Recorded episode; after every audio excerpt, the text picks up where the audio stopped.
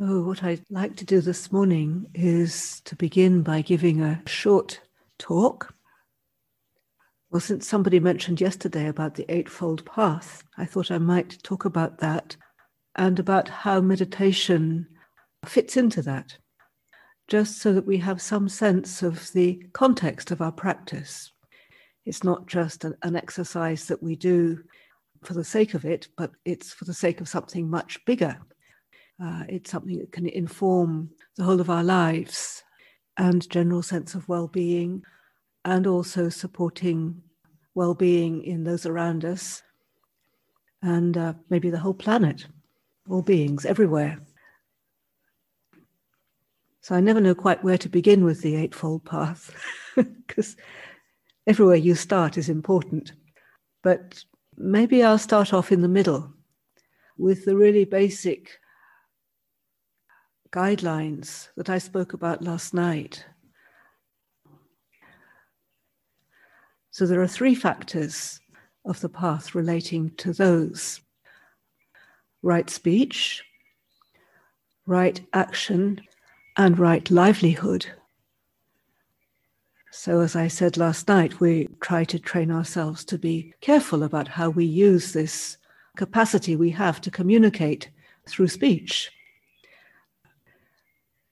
trying to recognize when we're not being completely honest and to adjust our way of speaking, becoming more aware of our speech habits so that we're more careful in how we use language, learning how to speak in ways that are going to be supportive and encouraging rather than in ways that cause harm or division and speech is it's a most wonderful tool. You know, it can bring about some really remarkable benefits in the world. It can also cause enormous amounts of suffering and confusion and unhappiness, both for ourselves and for other people as well. So it's not a small thing cultivating right speech one of the other aspects of right speech, it's so habitual and so immediate. So when we come to the practice, we begin to have an appreciation of just how easy it is to just react, to say something mean, to respond from a place of anger or righteous indignation. How dare they do this? And then to get carried off on a whole drama based on one little thing. And that can set other people off. one of the things I really like is when the Buddha is talking about ill will, he said it's like a disease. So if we speak with ill will, we very quickly spread the disease to others. So it's not a small thing learning how to be careful to use speech in a way that is going to bring understanding, and cooperation, harmony among people, and speech that is true. This is very supportive for our own heart. We'll talk about that in a minute or two. The next one is right livelihood. Uh, sorry, right action. And it's interesting that this one, when the Buddha talks about it, he talks about it much more in, in terms of refraining from wrong action.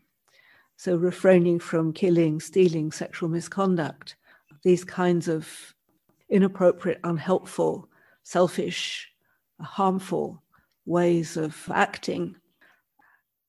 But we can also see it in a more positive way, learning how to use our bodies, use our skills for people's welfare or for the welfare of a community. Know, so being willing to help out if there's a difficulty, if there's a need, being willing to support somebody who may be struggling physically, you know, an old lady trying to get across the road, you can offer to help her. And, you know, at home, just looking for ways that you can um, make your home a more peaceful, more beautiful environment for yourself and the people that you live with. So, refraining from the wrong, harmful action and cultivating beneficial action. And generosity, like learning how to share what we have for others' welfare. All kinds of kindness, sharing our skills, these kind of things. And then right livelihood, which is just that we consider the wider effects of our livelihood. And it may be that for some of you, you have some doubts about your livelihood, that you're not very comfortable about the way that you're earning your, your living. It doesn't feel as though it's quite in accordance with the precepts. And sometimes there's no choice. Sometimes this is what you have to do. Sometimes it can be helpful to consider is there something else I could do to earn my living?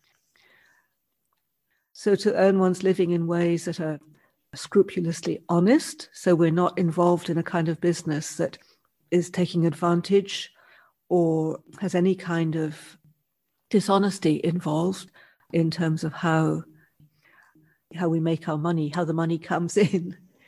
So being scrupulously honest as far as we can, and a livelihood that supports well being, that does not cause harm to other creatures or humans. So to stay away from anything to do with weapons or poisons or harmful substances, drug dealing. Don't be a drug dealer, even if it's very lucrative. Stay away from some kind of livelihood that could cause harm to others and that will cause harm to yourself as well. So that's the middle section of the path. Those are factors three, four, and five. Now, if we take care of those, which is what we call sila, like how we live, what we do with our speech, with our bodies, our actions. If we take care of that, then the next section is also uh, to some degree taken care of. The next section is what we call samadhi, or focusing the mind. This is where meditation comes in. If we're constantly taking advantage of people, if we're constantly lying or deceiving people, or even deceiving ourselves, if our whole life is based on something that doesn't feel very good to us, then our meditation is going to be affected by that. Because when we sit quietly, as I said yesterday, we will remember. That's just a function of the mind we sit with the results of what we've done. The chant that we did last night and this morning, the last section of it, where it talks about all actions with intention, whether skillful or unskillful, of such acts, we will be the heir. This is a very important reflection for us. What we do, what we speak, how we live matters in terms of our overall sense of inner calm and balance. So the three factors of the six, seven, and eight factors of the path are a right effort. And I'd like to speak about this in more detail sometime, but basically, the effort to discern any unwholesome state that has arisen and to dispel it, to abandon it, the effort to avoid the arising of unwholesome states the effort to discern when there's a wholesome state and to protect that, to develop that, and the effort to develop wholesome states that maybe haven't arisen yet. So these four kinds of right effort. I think I might have got them in the wrong order, but anyway, that's basically what it is to avoid what's harmful and to cultivate what's good. I also like to think of right effort in terms of considering the right amount of effort. And this can be very significant in our meditation because sometimes, you know, if we're a little bit anxious about our meditation or over ambitious, then we might try too hard. You know, we can become very, very tense and very frustrated if we haven't found the right balance of effort. Of course, sometimes we have to get it wrong before we can get it right. So, like when you learn how to ride a bicycle, you tip over to one side, so you come back to the middle. And maybe you tip over to the other side, come back to the middle. So, it's, it's kind of balancing. So, finding just the right amount of effort so that we're not getting very tense and frustrated, which actually makes the mind more active, more agitated. On the other hand, if we don't put enough effort, we're too relaxed, too easygoing, the mind can get very sloppy and very dull, and we can fall asleep, we can nod off. So, finding just the right amount of effort is important for our meditation. And I'll probably talk about that as we start the meditation practice itself. So, right effort, right mindfulness. Mindfulness is presence, isn't it? And there are different ways that we can anchor the awareness with the body, with the feeling itself, and with thought, with the thoughts that are in the mind. These are ways that we establish mindfulness. So, mindfulness is presence that we're here. If the mind is drifting off, if we're thinking, planning, anxious about something to happen in the future, or if we're lingering in the past, then we need to recognize that. And that recognition itself is a moment of mindfulness, as opposed to being drawn into our involving ourselves with the patterns of thinking that arise, even though usually they're very, very interesting. they're very attractive. They draw us. We want to get involved. We, we like the thoughts, even the slightly unpleasant thoughts, we seem to get attracted to. And this is partly to do with atta. They support a sense of being somebody, which in Buddhist teachings, we need to constantly challenge this sense of being somebody because it that somebody can be the cause of enormous amount of suffering so we learn how to it's like an act of renunciation really when we have an interesting thought drawing us into the future this wonderful thing that's going to happen or this fantastic thing that happened in the past or this big problem that we have we relinquish that we abandon it we leave it be and keep coming back to the present moment. So we're mindful of the breath, of the body, of sound, of whatever we choose to be mindful of in the present moment. So, right mindfulness, right concentration, just learning how to gather the mind, to collect the mind, rather than being pulled into every direction. And this aspect of concentration is called sammasamadhi. It's clearly relevant in our meditation practice. It's also relevant in the whole of our life. I mean, even washing the dishes goes better when we're focused on what we're doing. You know, not having an interesting conversation about something else, but actually focused on what we're doing. So, learning how to gather the mind, to collect the mind, so we can focus on what it is that we need to attend to. So, when we take care of the samadhi section of the path, the, the meditation section, effort, mindfulness, concentration, the mind will begin to settle. It may not settle very much, but it'll settle enough for you to have a perspective on the mind. And this is the beginning of right understanding, which is actually the first factor of the path. So, number one and two are right understanding and right intention. So, right understanding is actually really understanding why we suffer. Where, where, does our suffering come from? Is it because of our environment? Is it because of our husband or wife? Is it because of the weather? Is it because we don't have enough money to buy the latest, most fashionable clothes or that cosmetic that they tell us on the TV that we absolutely have to have if we want to continue looking young forever? Is that the cause of our suffering or that argument that we had with somebody? Is that the cause of our suffering?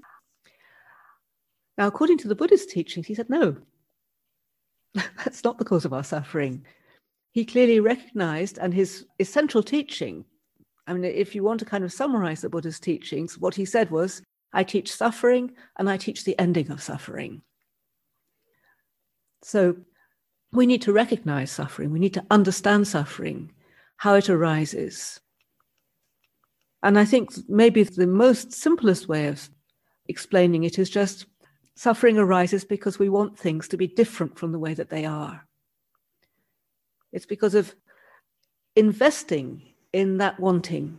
It's natural, perhaps, to want things to be a certain way, but if we invest in that rather than just simply be aware of it, there's going to be a struggle. There's going to be a dissonance between how things actually are and how we would like them to be. Now, it can be a very major, you know, when, we talk about suffering, we tend to think of something very, very major, you know, some kind of, I don't know, terrible disease or war, awful bereavement or enormous disappointment. But suffering can actually be very, very subtle. You know, we can struggle with very, very small things. And it's interesting because in monastic life, a lot of our suffering is about very small things. And it's difficult not to perpetuate that by thinking, oh, I shouldn't be suffering about this. I shouldn't mind about this. And that, of course, that makes more suffering. You know, why do I mind because my tea's not hot? Why do I mind because she's sitting in front of me? Why do I mind because of the weather? Why do I mind about these things? Why do I mind because she had the last piece of chocolate? you know, very trivial things, very small things. But when we practice, we actually are encouraged to really look into our suffering, to really being willing to acknowledge that there's a struggle going on. This is the first step to the ending of it. To acknowledge that there's a struggle going on. There's something, something not okay here. Why is that? What do I want to be different from how it is? Maybe it's I don't want to mind about this. I want to be just perfectly serene and, and let go. Yeah, that's a very noble wish, but maybe we do mind. So we have to learn how to be very, very patient with that minding. So, right understanding is about really having a clear understanding of where suffering comes from, why it arises, looking into the causes of suffering, the different kinds of desire that we tend to invest in, uh, beginning to, as we let go, as we are able to abandon those desires, not necessarily get rid of them, but no longer believe in them or invest in them, then we experience the cessation of suffering. We actually come to a place of peace, which is very exciting. The moment of letting go and just thinking, oh, it's really all right. It really doesn't matter. I don't need to get upset about this. Just coming to that quiet place. And then, of course, the Eightfold Path, which is what I'm talking about. So, understanding the Four Noble Truths is right understanding, right view.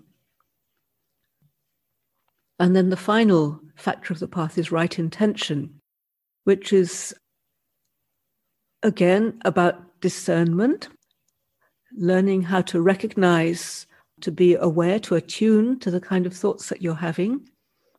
And if the thoughts are harmful, thoughts of ill will, greed, cruelty, and so on, then we learn how to transform these. We try not to follow them because if we do, then the likelihood is that we'll cause some kind of harm to ourselves or somebody else.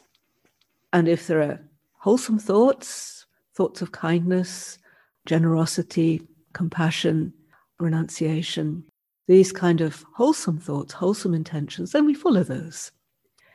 So, coming to an understanding of right intention. So, this is the a kind of summary of the Eightfold Path.